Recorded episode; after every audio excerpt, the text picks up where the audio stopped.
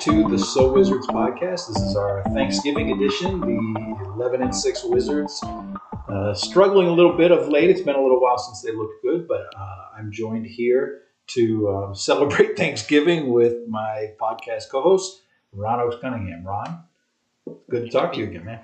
Yeah, man. Happy early Thanksgiving.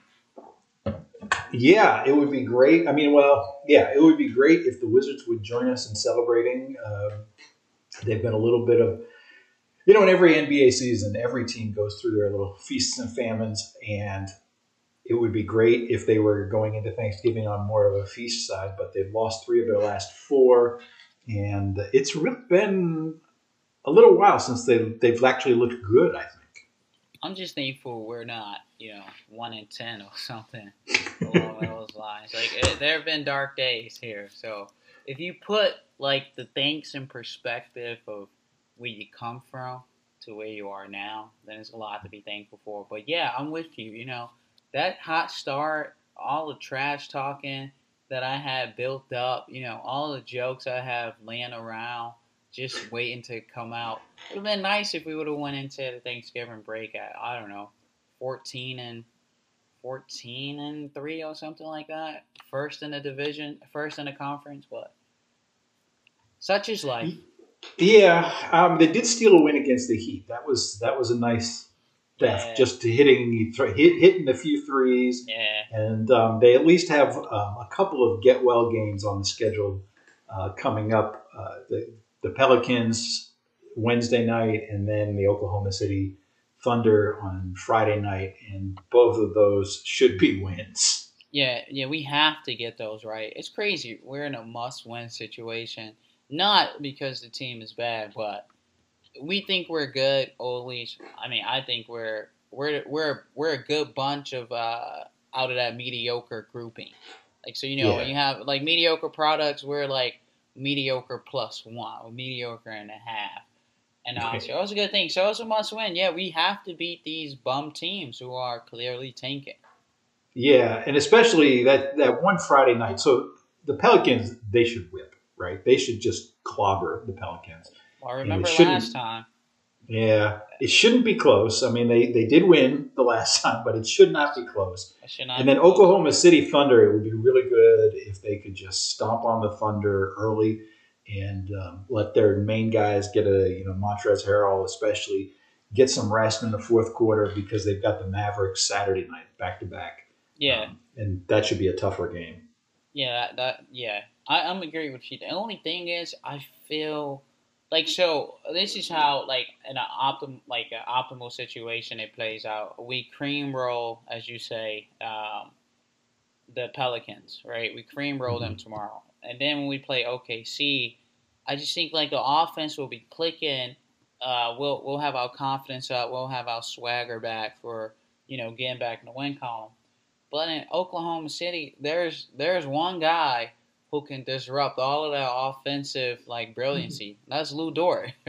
like Yeah. Lou, the whoever he's on. Like if he starts out on Bill, which I assume he he likely will. Um, so he guards Bill.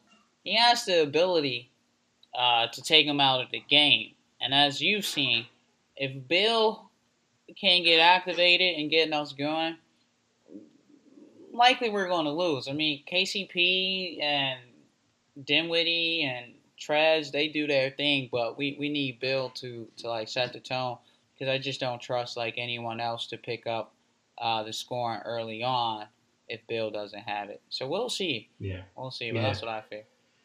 Yeah, um, the big thing that it has me a little worried is is too it's become too much of a trend really, and that is that their offense is is becoming a bit of a concern. Yeah. For a couple of reasons. One is they they're missing lots and lots of open shots, right? Well, th- I, lots and lots of open shots actually isn't all that accurate because they don't get that many off open shots. They're dead last in the league at creating open looks, and um, they're towards the bottom and converting those open looks. So Yeah. They've been able to. They were able to sort of win games and do well by making contested shots. And that's not a recipe for a long term good offense. You know, that's not the way you have a good offense over the course of a, of a game. I mean, uh, over the course of a season. Um, no, I'm, you know, I'm the, with you. Yeah, and so the way you know Ben Taylor, who wrote the book uh, Thinking Basketball, he's got a great podcast and a video channel and a Patreon, and probably you can Venmo him money. I'm sure he'll take it. Um, but he talks about like uh, it, it, Quin Snyder, the Utah Jazz coach, calls it uh, advantage basketball. Ben calls it uh, power plays. But basically, the idea is that uh, the whole reason that you run actions, that you run screen roll and that kind of stuff, is to try to get two defenders on one guy, or you know, a defender out of place. So you've got a defender on one guy, and then you've got another guy out of position, and then you get an open look. And the reason for that is that guys shoot better when they're open, right? Yeah. And um, the Wizards don't do that. They, they, don't get the power plays, they don't get advantages, and they don't get the open looks. And yeah. that's a problem. Yeah, it is. And like even observing it from you know like the naked eye view without the analytics behind it, like when you when you watch it, you just see pass pass around the horn, all around the perimeter. No you know, I mean, sometimes again, the first time in Charlotte, we would do like some some deep post passes to uh, Gafford, and he went off. But you know, we stopped that once he had a few turnovers um, mm-hmm. on because you know he's not he's not familiar with being uh, that go to post up guy in the NBA where he has to make plays out of doubles. But yet, like just looking at our offense, it's just swing, swing, swing, swing, swing five seconds left, someone tries to create a shot. If it's mm-hmm. Aaron Holiday and uh, Neto, they'll probe. You know, they'll probe and try to get one of those off balance runners or something like that to go.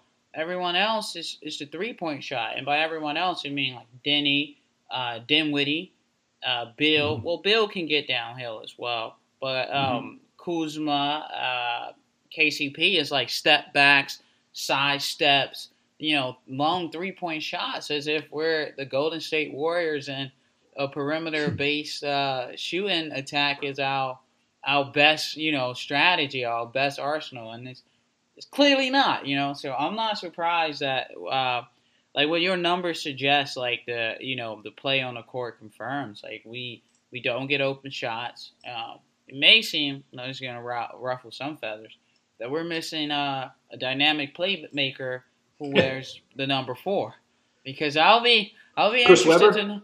Um, well, you know, where we we could use him too. Both, you know, bullet bullets legends.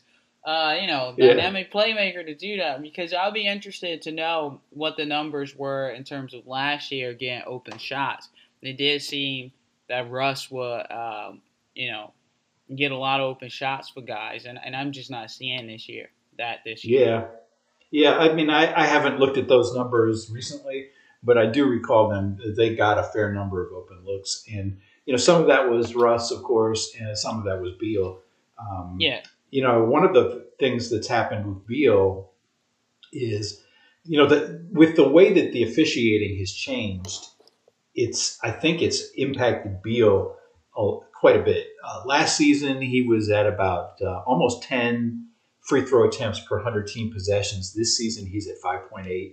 Um, he's, you know, striving. He's just not getting calls like he did before. And some of that, I, I mean, I don't think that's because he's really playing all that differently. I think it's just that the officiating has changed. And so when the defenders go straight up and, you know, the offensive player jumps into them, they're not calling those fouls and uh, that's that's impacting Beal as much as as anybody in the league this season. Yeah. So like, what what what is Bill? Last time I checked, he was a sh- uh, hair under twenty four a game. Was he above that? Like, do you have those numbers? Like, oh, I, I don't look at per game stats, but um, he okay. he uh, he was uh, let's see he, this season so far he's at about 33 points per 100 possessions last season he was he was higher than that. Um, but okay. the big thing is, is that his efficiency is down. Yeah. Um, you know, way down compared, so especially as compared to league average. He's he's down around you know 98 points per 100 possessions. Last season he was, which is about let's see, that's about nine points per 100 possessions below league average. Last season he was uh, about three points per 100 possessions better than league average. So yeah, it's a big so difference. The free, yeah, the free throws are, are like impacting him. But it's it's crazy, right? Because a lot has been made about um, the new changes in people's game. Like, I mean, the new changes in the uh, officiating of the players, right? Like, but Mhm. to me, it takes me back to the basketball I fell in love with. You know, the if you're going to Mhm. score thirty, you earned those thirty. Like, you put on a world class performance, not that you were aided by fifteen uh, trips to the free throw line. So it has done that, and I guess like the the deeper thing it has done for me is reveal who players really are. Because before this, like I mean, you say like Bill's down um, about ten free throws uh, per per one hundred possessions or something like that. So it's like Mhm. maybe this is who he truly is. Like he's a twenty. If you, you don't look at points per game, but he's a twenty four. he's a twenty four point per game scorer. You know, hundred uh, points per you know those possessions. Like maybe that's who he is, and that's not bad. That actually gives credence to those of you who say he's not the star. Like he's, Mhm. uh, you know, he's a star you can you build like a star that you know go joins other stars, but he's not the main attraction. Like maybe this is what these numbers can help because like now that you say that, I'm interested to see uh, what Spencer Dinwiddie uh, was last year and what he is this year because uh, prior to to him joining the Wizards, again, I had vaguely watched the Brooklyn Nets. Like I Mhm. recall, um, you know, some games like seeing like, hey, uh, Kenny, was it Kenny Anderson was their coach? Oh, Kenny Atkin, Atkin? Kenny Atkinson. Kenny Atkinson was their coach. Like, hey, this this young coach, New Yorker, he's he's leading this bunch back out of you know purgatory, i.e., overcoming the uh, the Kevin Garnett, Jason Terry, Paul Pierce trade to Brooklyn. it was like, okay, so so you watch it, and also uh, Allen Crabbe with Berkeley Bear was uh, on the team, so you you watch it vaguely. And it's like, okay, this young Dinwiddie could hoop. He's a big guard. Mhm. And now I'm watching him with the Wizards. It's like I don't see him driving as much, perhaps because Mhm. he can't get the foul calls. Uh, I see his game being primarily per- perimeter based, like him shooting up. Um, I don't know the numbers, but it, it seems that he pulls uh, a lot of threes per game, at least over six three or close to six threes per game. And maybe you know that's something to look at without the free throws, without the you know added free throws, the inflated free throws, eh, depending on how you look at it. the like what we have, the data that we have is reflective of who these players really are. Yeah, that's interesting. And in Beal's case, I mean, it'd be interesting too to see what happens if he, you know, started shooting better than say thirty percent from three point range or twenty nine percent, whatever the number is right now. With Dinwiddie, um, he your your observation that he's driving less is well taken because his last healthy season in Brooklyn, he averaged uh, 26 drives per 48 minutes. So that's pretty relentless, right? He's he's going to the hoop Yeah. a lot. This season, he's down to 18. That's about a 31% drop in drives. And his free throws, though, are down from over 10, 10.6 per 100 possessions with Brooklyn that last full healthy season. And this season, he's at 4.2. So we're talking about being down more than 60% in free throw attempts. Now, he makes up for a little bit because he basically makes every free throw that he takes now. But, and he, he does seem to be a better shooter than he was, but um, because, again, go back to that last full season at Brooklyn, he was at 9.5 threes per 100 possessions on 30.8% shooting. This season, he's at 9.6, so he's taking about the same number of threes, but he's shooting 36.8%, so that's that's a decent percentage. Um, but his overall field goal percent, field goal attempts are down. Um, so Yeah. he's getting to he's getting into the lane a lot less frequently, less frequently than he was, and um, so what interesting as well, by the way, his turnovers are down. So he's maintaining efficiency, and he's his usage is still pretty, you know, above twenty percent. It's just he, his mix of shots. He is taking more threes as a share of his shots, and far fewer free throws because he's not driving as much. Yeah, and you know, like so, a lot of folks. Well, to the folks who do uh, put stock into you know just the raw numbers, uh, averaged over the total amount of games and minutes played. Like some folks will, like some folks viewed him as a 20 point per game scorer, thinking he mm-hmm. can uh, raise that. And at, like with Washington, that that number will go up as a you know a better shooter than what we previously had, man, in a point. And now, like when you look at it, like for going back to how the new officiating can really reveal who these players are. Like no one will be surprised if you told me a six six point guard is a 15 5 and 5 guy. You know, mm-hmm. like that will be okay, that's decent. You get 15 5 and 5. Okay, I like that. You know, Tyreke Evans gave me 25 and 5 as a rookie, but you know, 15 5 and 5 is like pretty decent out of my starting point guard. The thing is, I wouldn't really have realistic expectations of uh, achieving much if that was the production that my point mm-hmm. guard um had, like is giving me. Because uh for some reason like guards and wings this is their league. Like big men have been outlawed you know shooting hmm. guards. Like so is guards and wings. Wherever you fall at in that spectrum right you know you'll be a point a point forward still listed as a you're still a wing. You can be a combo guard you're still a guard right? So um you you wouldn't really expect like anything spectacular out of um, a team whose second best player by some accounts is a 15 5 and 5 guy yet mm-hmm. you know we came in here thinking like this dude was getting 20 points per game he was getting 20 and 7 not playing with someone of brad's caliber mm-hmm. you know what i mean you know you know like yeah. so all of these things get like so that's like it's interesting you you bring that up because like now my mind is down a rabbit hole of like what if this is truly who he is? And that that's no knock to him. Like what he is is like phenomenal what he's overcome.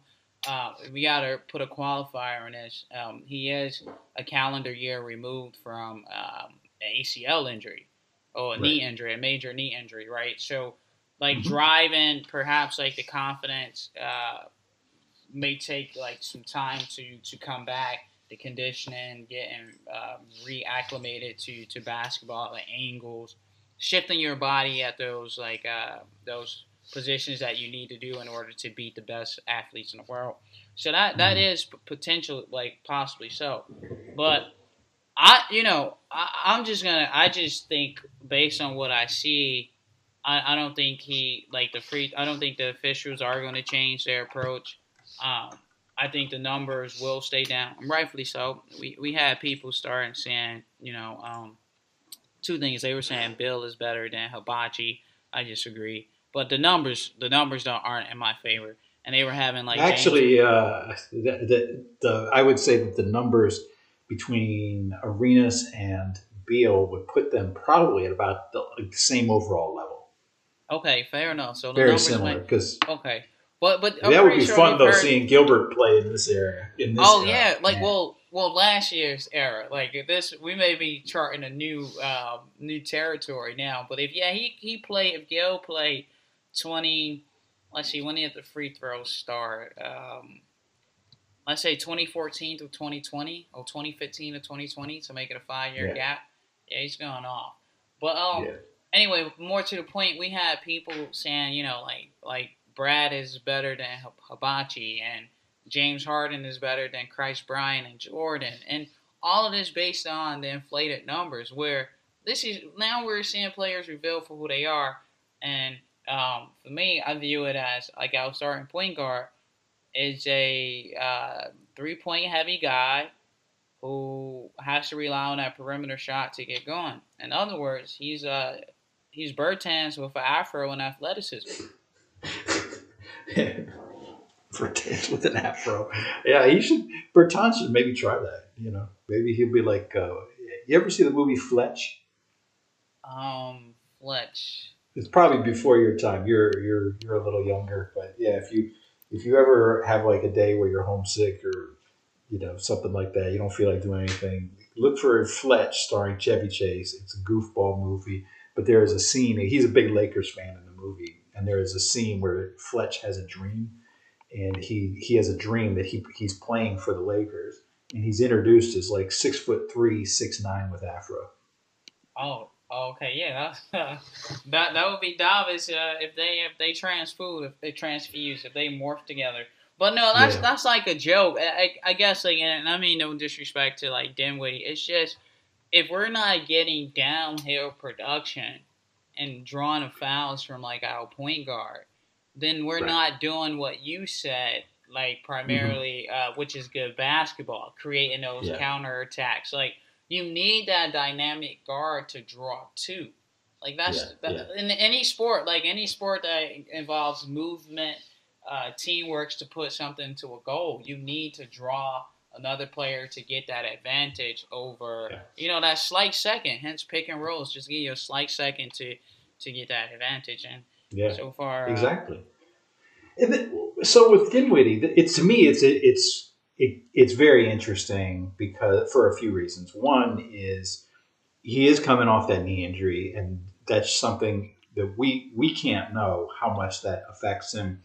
And even if he's like hundred percent physically healthy, say his leg is just as strong as it was before, and in theory, you know, he he has all the same explosion that he had before, which I don't really see that. I mean, he seemed quicker and more powerful pre-injury than he does now.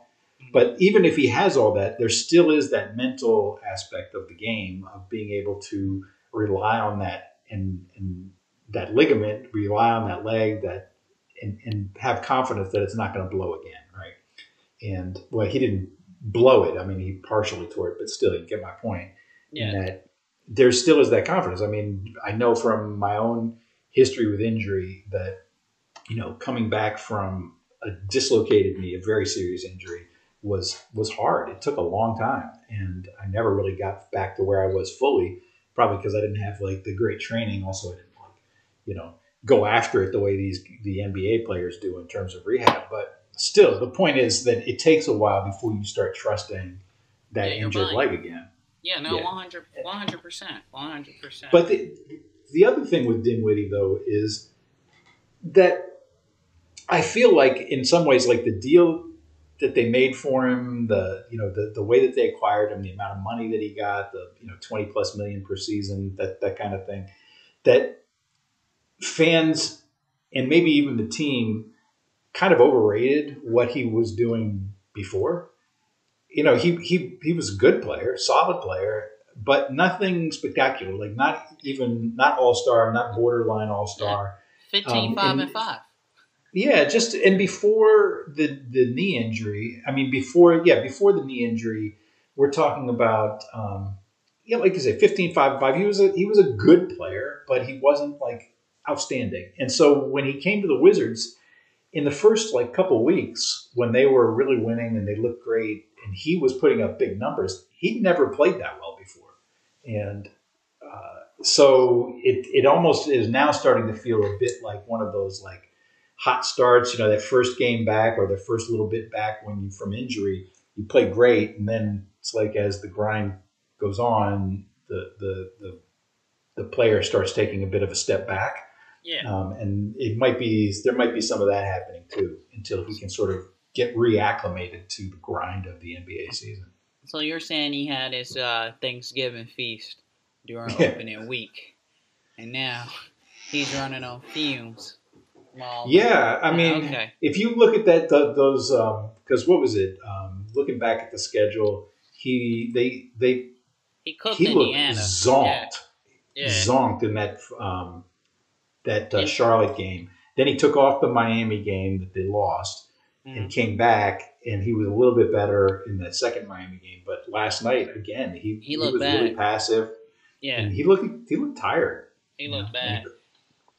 Probably not the greatest sign that he's he's tired 17 games in, but 16 games in, but you know, Yeah, I mean, you know, that's that could also be. Uh, he can have the the you know to stick with the wizard uh, to to uh, pull a wizards theme.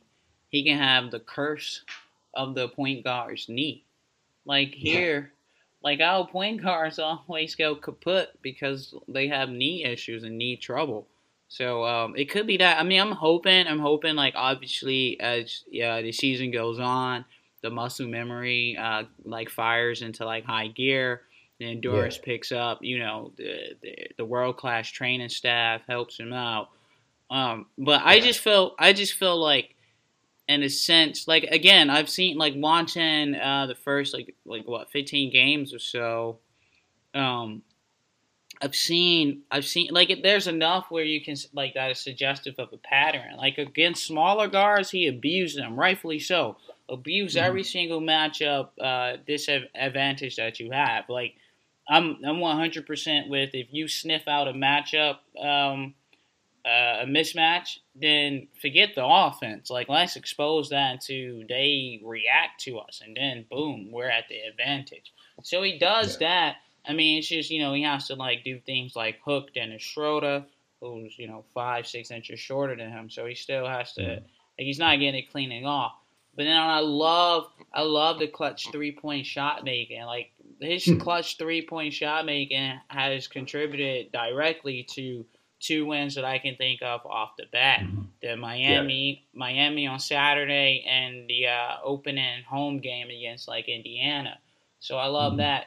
I just feel like at this point in his career, he's gone the Jason Kidd route, like where three point shot attempts will be how he collects his points. The only difference being, I haven't really seen him as dynamic as a playmaker as you know uh, those yeah. players who solely rely on a point or in uh, the Lonzo Ball fashion, that dynamic of a defender as well.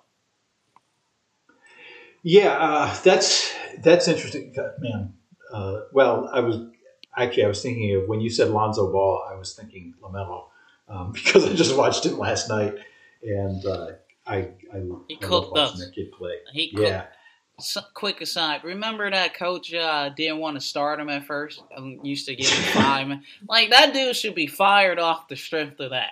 Like you know, because that's some. Well, I think he already stuff. was, but yeah. no, uh, that's still the same coach. That's, oh, is that still Borrego? Borrego, yeah, yeah, Borrego's still a coach. Like, yeah, I, Lamelo's play has you know made people forget about it, but I haven't because LaVar was going to go down there like you play my son three minutes, he make a mistake, you pull him out. And LaVar knows about that a lot because that stunted Lonzo's growth in LA. Like he wasn't allowed to like make mistakes mm-hmm. under Luke Walton simply just to shut the dad up, which is, you know, uh, I will say that for another pod. But quick aside, aside over, I just had yeah. to let that out. Yeah. No, it's funny. Out of that one draft, by the way, uh, so I had Lamelo uh, num- uh, number one in that draft, and Tyrese Haliburton number two in that draft and those are two of my favorite players to watch. Um, mm-hmm. And uh, so, out of that one draft, one of them could have been with the Wizards, but uh, yes, uh, we took Denny. Yeah, no one, yeah. no one, no one will say that Denny's their favorite player from that class to watch. Well, there's a lot of there's a lot of people I think who whose Deni is their favorite. Um, like currently, but I like think no it's one... favorite, and nobody is going to accuse Deni of being at least at this point, the best player from that draft. LaMelo is the best player from that draft. What? Yes, right now, uh, like Car- like Edwards has some. They have to move Cat. You, you, what Edwards can do, we have. Well, we won't see until either he or Cat's on the new team, because he's the star you build around. Like they're building around Lamelo. It's different situations, right? Like Lamelo, hands down, you're you're Charlotte's best player. Like even Scary Terry has conceded that to him. Like you know, mm-hmm. nah, you you way better than me, boy. You nice, go be it.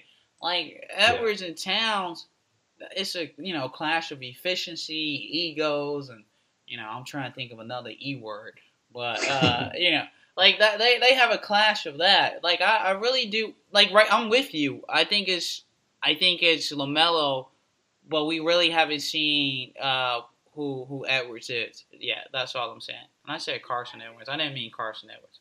You meant Anthony. Anthony yeah, Edwards. Anthony Edwards. Yeah, Anthony yeah. Edwards is way Lamelo's way better than Carson Edwards. I, mean, I enjoy watching Anthony Edwards play to a point. Um, he's really inefficient, and um, you know, so we'll we'll see. Um, I think Lamelo, when it's all done, I think Lamelo will be the best player from that draft and um, I think Tyrese Haliburton probably has a good chance of being the second best.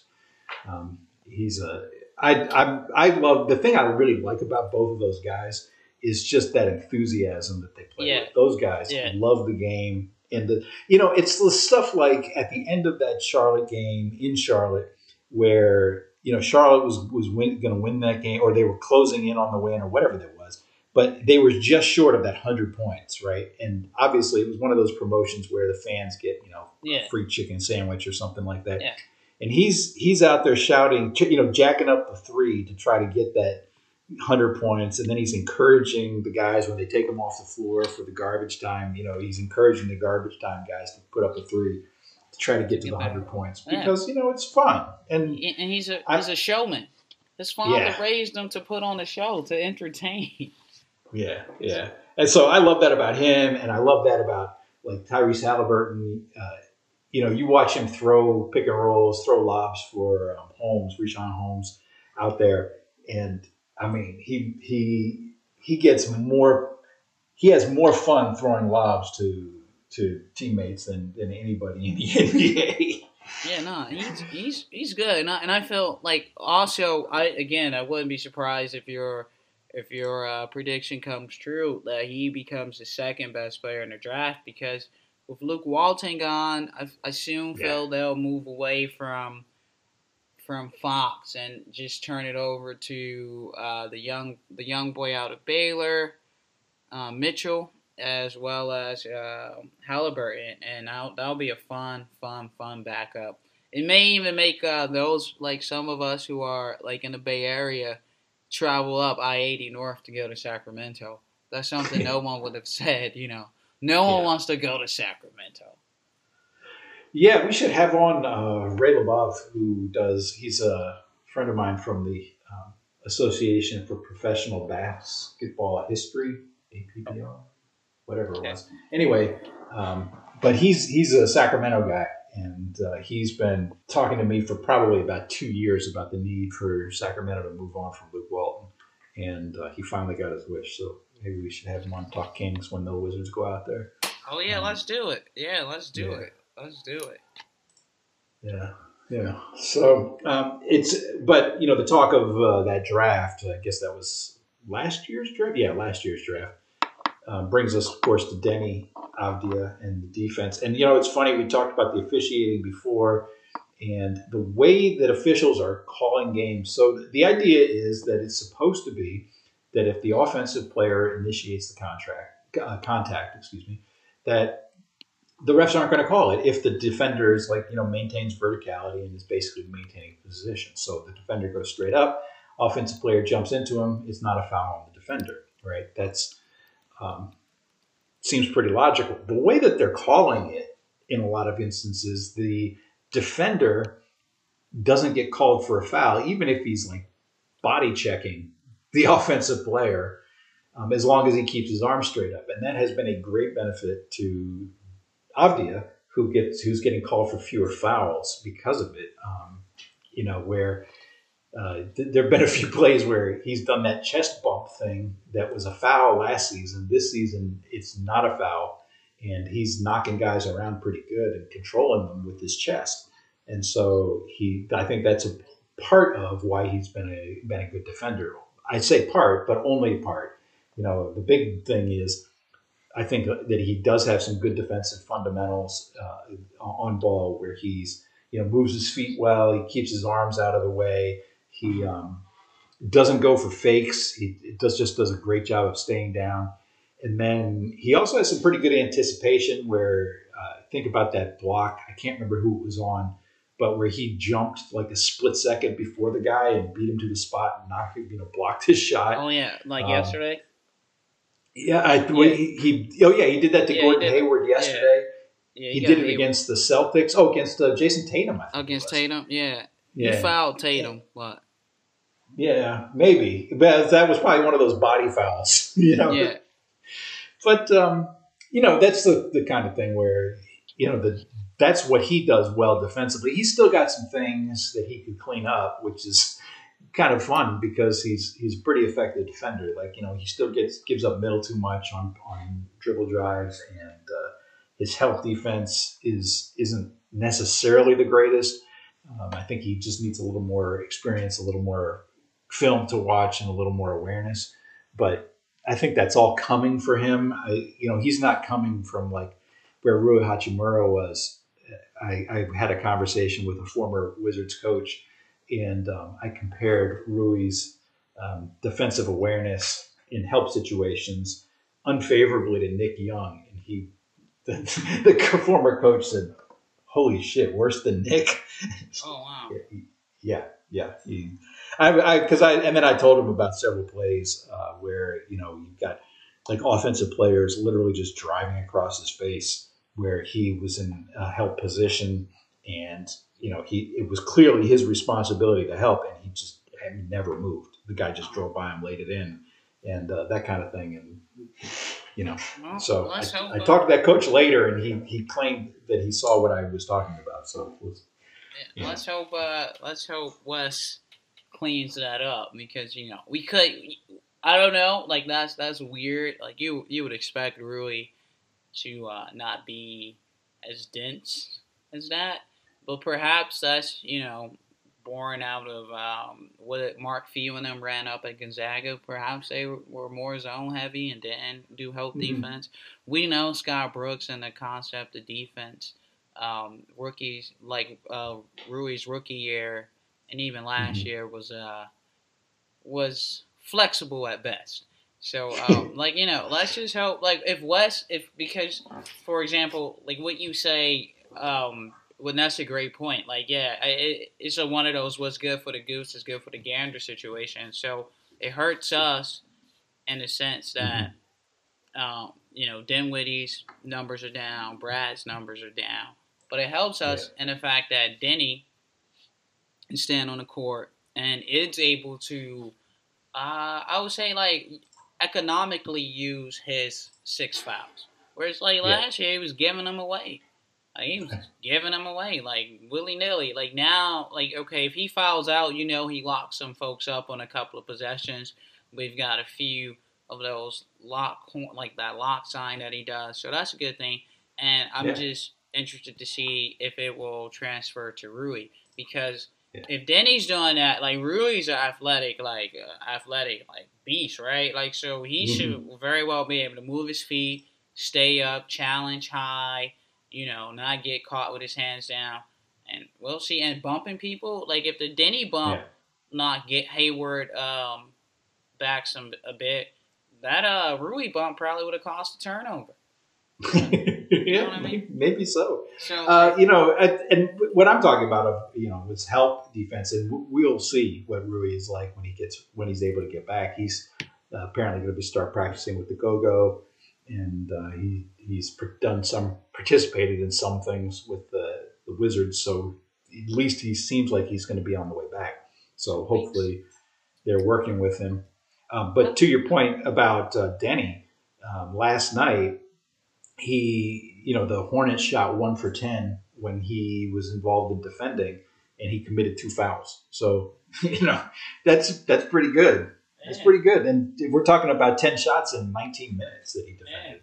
Yeah, yeah that's pretty good. I mean, he's he's locked down. He's locked down. Uh, just don't don't have players attack them attack him for like 15 or 20 shots, like a la Jimmy Butler. Mm-hmm. You know, you're just gotta manage it that way. But something I did want I want to know your thoughts, right? Because um, Rui's out. Obviously, I, I saw the I saw a snippet of the podcast Brad uh, did with um, Chris Miller, and Brad talks about how the team looks now, and they've yet to really uh, implement any offensive sets, and he looks towards the future by um, suggesting, imagine what will we look like once we introduce Thomas Bryant, once we mm-hmm. introduce mm-hmm. Rui, right? Mm-hmm. So the Rui thing is Rui should be playing. Like Rui, uh, besides personal reasons, like TB, we get it. You know, ACL injury. Take your mm-hmm. time. Mm-hmm. Take your time. We have Gafford and Montrez here to hold the fort. Um, but the Rui thing was wondering, like, how do you feel about that situation? Like, how do you feel? Because what's happening with Rui could well, like, spin into a Ben Simmons situation. They'll not mm-hmm. anywhere seem like uh, apples to oranges, but the situation of uh, a player has like uh, a mental a mental health issue, and then they very well could sit out the entire season. Like there are no yeah. guidelines or there are no standards for when to report, how to report, anything like that. So I just wanted to know, yeah. we haven't talked about on here, what are your thoughts for like about the Rui situation, then I'll give you mine.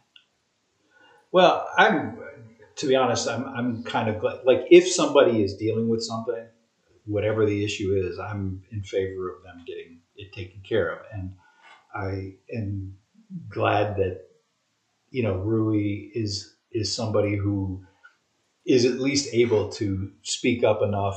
You know, he's he's a, I guess got the confidence. I, am not even sure what the right word is here, but he at least put up the put up his hand and said, "I need help," right?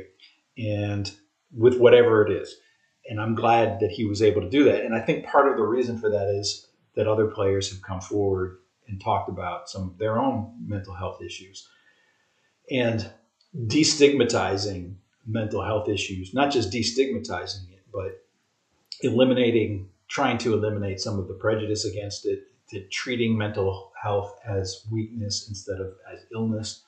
Uh, for example, I think that those are all really positive things, and I it, I think that it's good that the Wizards are trying to be supportive through this, that they're not putting pressure on him to get back out on the court, get back out on the court, get back out on the court, that they're trying to be supportive. You know, they're communicating with him and they're trying to help him overcome whatever it is so that he can get back out there, obviously, but also so that he can be, you know, a healthy, fully functioning individual. Again, I don't know what the problem is. So yeah. I'm, I'm just sort of guessing at it. It's, it's a little bit different than Ben Simmons because with Ben Simmons, it started with some ill will, you know, some hurt feelings. That does not seem to be the case with the Wizards. Um, you know, with Ben, obviously he had a fear episode of, of, anxiety, something like that, during the playoffs on the court that everybody could see. And then there were some things that were said that upset him, which I think is understandable, but it's also I, I felt like the things that like Embiid said, the things that Doc Rivers said were more in the guy in, in the vein of feedback than they were of you're a bad person for this. You know what I'm saying? It wasn't like yeah. they were being judgmental. I didn't think. Yeah. But yeah. So I, I, I think that there's just a world of difference with Ben Simmons. It seems like what he's really trying to do. It, it's it's a little bit more like he's doing uh, trying to pout and be annoying until they trade him. Yeah. And um, with Rui, it seems like he's got a legit mental health yeah, issue. Yeah. Yeah. That there's so, there's a mental health issue, yeah. whatever that may be, and he's working through it. And yeah. So. My I agree with I agree with everything you said. Um, and, and I, I think like my my thing is like I'm actually kind of upset with the Wizards in a bit. Like if he's dealing with something, don't tell us fans anything until he's ready to come back. You know, like oh Rui's weeks away because the report came out about him allegedly not being around teammates or going to the facility and then it was uh, refuted by another one of the beat reporters for the Wizards. And you know, it just it creates a divide. Like it, you, you turn you turn them into an object of, of opinion. So on one side it's, well, what's wrong with you? You you a basketball player. Uh, you should be playing. On the other side is, well, you're going through something. So when the Wizards announced that he was going to miss training camp, um, he was going to miss the start of the season because of personal reasons. Just leave it at that. Don't make any other announcement. Don't say anything. Just leave it at that. Because even now, like the the fan pressure on him is already increasing. Like, oh, Rui's coming back. Rui's coming back. What if that tips yeah. him over? You know, like those type of things. And I, I just feel like I agree with you. It's different in the situation. Um, it's different on a factual situation from the Ben Simmons one. But I guess the similarity is like now a player's mental health can stymie uh, an entire season. You can't force a player back. You you can't denigrate the player. Even you know you can you can try to do it how how Philly's doing it. You know, cast aspirations, aspersions on whether um, you believe the player or not. Force them like allegedly now you can force them to meet with a team doctor. Uh, as Philly had Philly did in order for um, Ben Simmons to get paid. And I just think you mm-hmm. create a nasty scenario when teams are aware of the uh, the public opinion and what's going on, especially on social media. I mean, think about uh, whoever runs the Wizards' social media account. Pretty sure all of the negative things that get said about players underneath that thread within those comments is seen by someone. And now when Mhm. you're announcing, well, Rui's coming back, he'll he's two weeks away, he's practicing. Us fans, me included, is like, okay, when is his ass gonna be out there? And then we tend to we put in the background all the stuff that got him to where he is now, the mental health, Yeah. the issue. So that that's my thing. I, I no nothing controversial. I'm just really upset with the Wizards. Just don't announce anything. He comes back, boom, we celebrate him. Welcome back, Rui. He'll come back on his own terms. But think about it. If he's Well, practicing, if he's practicing as now, a, I- yeah, I, I will say as a PR guy, I I actually think that the team needs to go ahead and provide updates, and the reason for it is because if they don't, it's going to get reported anyway. Um, because the you know these beat writers, beat reporters, they they have their sources. They talk to people in on and around the team, and stuff is going to get reported anyway. Like the whole thing about mental health did not come from the team; that came from sources that were reported, and so for the team to come out and say, you know, he's going to be back in two weeks, I think is, or whatever, it, you know, whatever they say about it. I kind of think it's the way they have to do it, considering how public the whole thing is. okay, in that- Be, because if, if they don't, then people start asking questions. You, you, you don't know what's going to get out there, so you might as well get out there. I think you get out there first with your story. And just as an example, I had a conversation years ago with some of the people with the Wizards about the whole Gungate thing, you know, the Gilbert Arenas thing, and how that story broke. And I really felt like, I mean, I had the benefit of Monday morning quarterbacking on this, but I felt like what the team needed to do was to basically hold a press conference and announce it. I wrote something for True Hoop, um, ESPN, Henry Abbott. At the time, it was with ESPN for uh, Henry Abbott's True Hoop, and um, I I wrote about how you know get out there with with the story because the story that ended up getting reported was by Peter Vecsey and you know Peter's a good guy and all that kind of stuff, but it was also kind of salacious. It made it sound like it was, you know, shoot out at the OK Corral, right? And um, the Wizards could have controlled the narrative at least a little bit, gotten first out there first with the story that you know, oh, it was a prank gone wrong, prank taken too far, which uh, you know anybody who knew Gilbert or knew about Gilbert would surely know that a prank could go way too far with Gilbert Arenas without too much provocation at all, right? And so call a press conference. I, I don't know about call, call a press conference, but you put the story out on your own in some way, whether that's through a friendly media member or through, you know, publishing it, basically publishing the story yourself. But you don't leave it to you know Sources. sources to tell Peter Vecsey and let Peter Vecsey cover it in like you know a, a, one of those New York tabloids. I forget where he wrote, whether it was New York Post or New York, uh, uh, whatever the tabloids are up there. I forget, but you, you don't leave it for that. And so that's all I'm saying is that Fair enough. No, that's that's that's that's the other point of view on it. No, that's a fair take. anyway, so um, we did have one listener question, and he wanted us to talk. We've touched on it, we've brushed against it, um, but he wanted us to talk a little bit about how we could, how we saw the Wizards incorporating, uh, you know, Rui and Thomas Bryant when they get back, and at this point now, Davis Bertans as well. And um, so, why don't we go ahead and wrap up on that? Okay, What do you, yeah, what do you think? Um, ah, this is this is gonna be a tough one. Like Rui, obviously, you you drop KCP to the bench or or Kuzma, and you give the lion's share of those minutes to to uh to Rui. For Davis, you get rid of him. You trade him now. Like I've I've I've I've been speculating on who we can actually get for Davis, who will build up our team. And I know Lu Dort's gonna get paid, if not this year, next year. He's he's gonna get paid because he's figured out the offensive side. And with the defense and the offense, I want him on my team any day. That trade actually worked, sending him Davis for uh, Rui. I mean for for Lu Dort.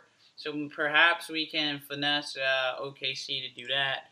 But if I had to put him back into the lineup, um, I would say maybe spot minutes. Maybe he comes out there uh, when Trez is on the court. Like he he plays, he gives spacing for Trez to operate one on one, dump it down to treads a little bit more. Seems like what we what we do when he's out there, or he cuts and you know he uses Davis as a distraction to free him up some space, so he's not going against uh, like the towers inside. Um, Thomas Bryant, that's a tough one, right? Like the last we seen him play, it wasn't the most like the Russ Thomas Rui, um, the Russ Thomas Rui Beal, and I forget who was the fifth, the other starter last year. Uh, Avdija got there early in the season. And early in the season, yeah, Deni. Yeah, it, it, it didn't quite. It was a clunky fit, right? And but like not because Thomas like because like like Bryant is bad. Like he provides space and he actually won us the game against uh, Brooklyn on that. Um, I think uh, Beal had an amazing crossover, dished it off to to to Thomas like for Bryant for the dunk. Um, he fits. It's just like I'm so used to Gafford and I'm so um, worn down by the images of Len, you know, banging and bruising inside, Captain. Hook throwing up the hooks. It's just like I haven't been able to picture what he looked like in his offense. So now I'm doing it for the first time. Let's see, you take out Gafford and you put him in. Well, you already say we can't, uh, we don't create enough open shots, and then we don't make the open shots that we do create. Well, we're about mm-hmm. to be giving up, and he's if he's anchoring the defense, we're about to give up a lot of open shots. He's not that good of a defender yet, and with a knee injury, his mobility mm-hmm. you assume is going to be downward. But nevertheless, uh, I think he could he could fit on the team on like some some micro ball or like some huge lineups. Like again, you put Dinwiddie at the one, Beal at the two, Rui at the three, him at the four, um, Gafford at the five and you just call it a day. Besides, all we do is shoot out from deep anyway, and we don't need the spacing because we're not creating wide open shots as it is. So perhaps he could work in there, but that's just how. Like that's just like that's just again me answering the question. If the question mm-hmm. was a bit tailored to what would I do, uh, two of those fellas are being traded immediately. Yeah. Yeah, yeah I, I'm, I agree with you that a trade would be a good idea this is something we talked about. They got a bunch of forwards, right? And now they have th- uh, three centers on the roster. They've got a bunch of forwards, and all of the forwards are kind of in that what you, what you would call them mid, right? They're all just kind of guys. And um, Davis could help the offense if he, well, he he helps the offense when he plays because other teams fear his three point shooting so much. So they don't want to help off him as much. So that would give them a dynamic. The, that they don't have right now. But when you put him on the floor, you have to take somebody off. And so that means likely that it's Kentavious Caldwell Pope, but Pope's a you know Pope's a good defender and he has some does some other things. He doesn't do a lot of them, but he does some other things. He can handle the ball a little bit. You know, he can he's a more rangy defender, he's a more effective defender. You know, Davis just shoots threes. That's all he does. Um, so, or you're taking minutes from Avdija, most likely, which means that you're you you're you're you're losing the defense, right? Because that's what that's what Avdija does well. Um, or you sit down Kuzma, and again, you're losing defense, you're losing rebounding, um, you're getting better, more reliable three point shooting, but you're losing a lot of other things that uh, Kuzma does. Or you sit down Hachimura, in which case you know, it's the same. It's same kind of thing where you're you're losing, you know, at least Hachimura's on ball defense where he's better than than Bertans. With Bryant, it's interesting because he he definitely can help them offensively. He's a terrific uh, pick and roll partner. Um, it's a little challenging to know what it would have looked like with Westbrook because Westbrook, of course, was hurt when uh, you know with the, the playing through that thigh contusion or quad contusion, and um, then Bryant hurt his knee and was gone. He never got to play with a healthy Westbrook. So it would have been really interesting to see those two working together in pick and roll. He Bryant did have really good pick and roll uh, chemistry with Beal, and the thing that Bryant can give in pick and roll that uh, Harrell and Gafford cannot is the ability to to do different things. So mm-hmm both Gafford and Harrell are dive guys. They have to go to the rim because they can't do anything else, right? uh, Bryant can do, you know, he can play the short roll, he can play pick and pop, he can roll to the basket. He finishes around the rim as well as uh, either Gafford or Harrell does. The, you know, he's a terrific finish, finisher around the rim, and he's also can can go out and shoot threes at a high level. So, you know, he can set that screen and do different things that force the defense to adjust. And he also uh, had gotten good at, at reading what he should do. So you know, he everybody's got their their routes that they're supposed to run and that kind of stuff, but he has that ability to decide whether or not you know once he sets that screen whether he's going to fade, whether he's going to roll, whether he's going to short roll, whether he's going to go all the way to the rim. And so because he can vary it and he can read what the defense is doing, he he does add some offensive dimension. He's also a decent passer, especially when he off that short roll. So in that respect, he can help. But to play him, you've got to cut into the minutes for Gafford or for Harrell, and that's challenging. So I do think that uh, a trade is warranted, and you know, packaging two or three of the forwards, forwards slash, or you know, like a couple forwards and a center, or a forward and a center for a wing, you know, like a even like a Harrison Barnes. I, I think Dort would be an interesting guy. Um, he still is shooting only about what 29% from three, but he does defend. And um, so he's interesting on that level. But if you do that, then KCP can go into what I have said and been talking about, I think is his ideal role, which is being a backup shooting guard for Beal for you know 12 minutes a game and then being a backup small forward for 12 minutes a game. And, you know, then he's that that's about it, right? And uh, I think that's his ideal role. So I, I do think that the best way to incorporate returning players is to make a trade that consolidates two or three of them into hopefully a better version of of yeah a, a better wing. Yeah, what we have. Yeah, like yeah. see, the thing is, the best wing would would, would be uh, the best wing for us would be Grant, right? But you know, no one's taking those three for Grant. Maybe we'll have to throw in a pick to bring him back home to the DC area. So I mean, Lu Dort. I'm I'm I'm just infatuated with Lu Dort. I think Dort yeah. would would do wonders like on our on our squad. It's just um, with Davis, Thomas, and well, I I wouldn't trade Rui. I wouldn't trade Rui with with Davis, Thomas, and I don't know Neto. Like with that net out store, who knows? But that's what I would yeah. do, and it's unfortunate. Like all the points you made, like that. That's like especially when it comes to Thomas Bryant, it's true. Like you, we really didn't see him with a healthy Westbrook. So I'll yeah. retract that. It was a clunky fit. No, I forgot. We were hurt. We were banged up yeah. at the beginning of the year. It's just that, I mean, like you, I don't think Daniel Gafford and Montrezl Harrell has more trade value than Thomas Bryant. Like I would keep Bryant. Like I would, he I think he's better than both of those guys as a player. It's just mm. like who has the more trade value.